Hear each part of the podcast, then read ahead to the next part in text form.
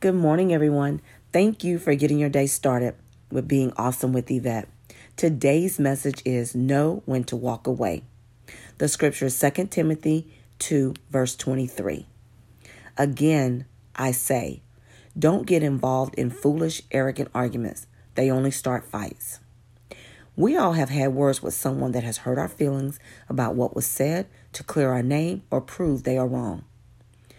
We have to start praying and asking God to give us the knowledge and wisdom that we need to know the difference between a person who will do nothing but say hurtful words and a person who will say nothing because they trust God to be their defense and not waste negative energy with someone who is not even worth it and have the courage to walk away.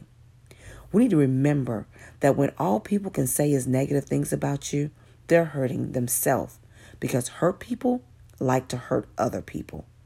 I really hope this message was uplifting and encouraging for you to want to change and do the will of God to become a stronger and better version of you.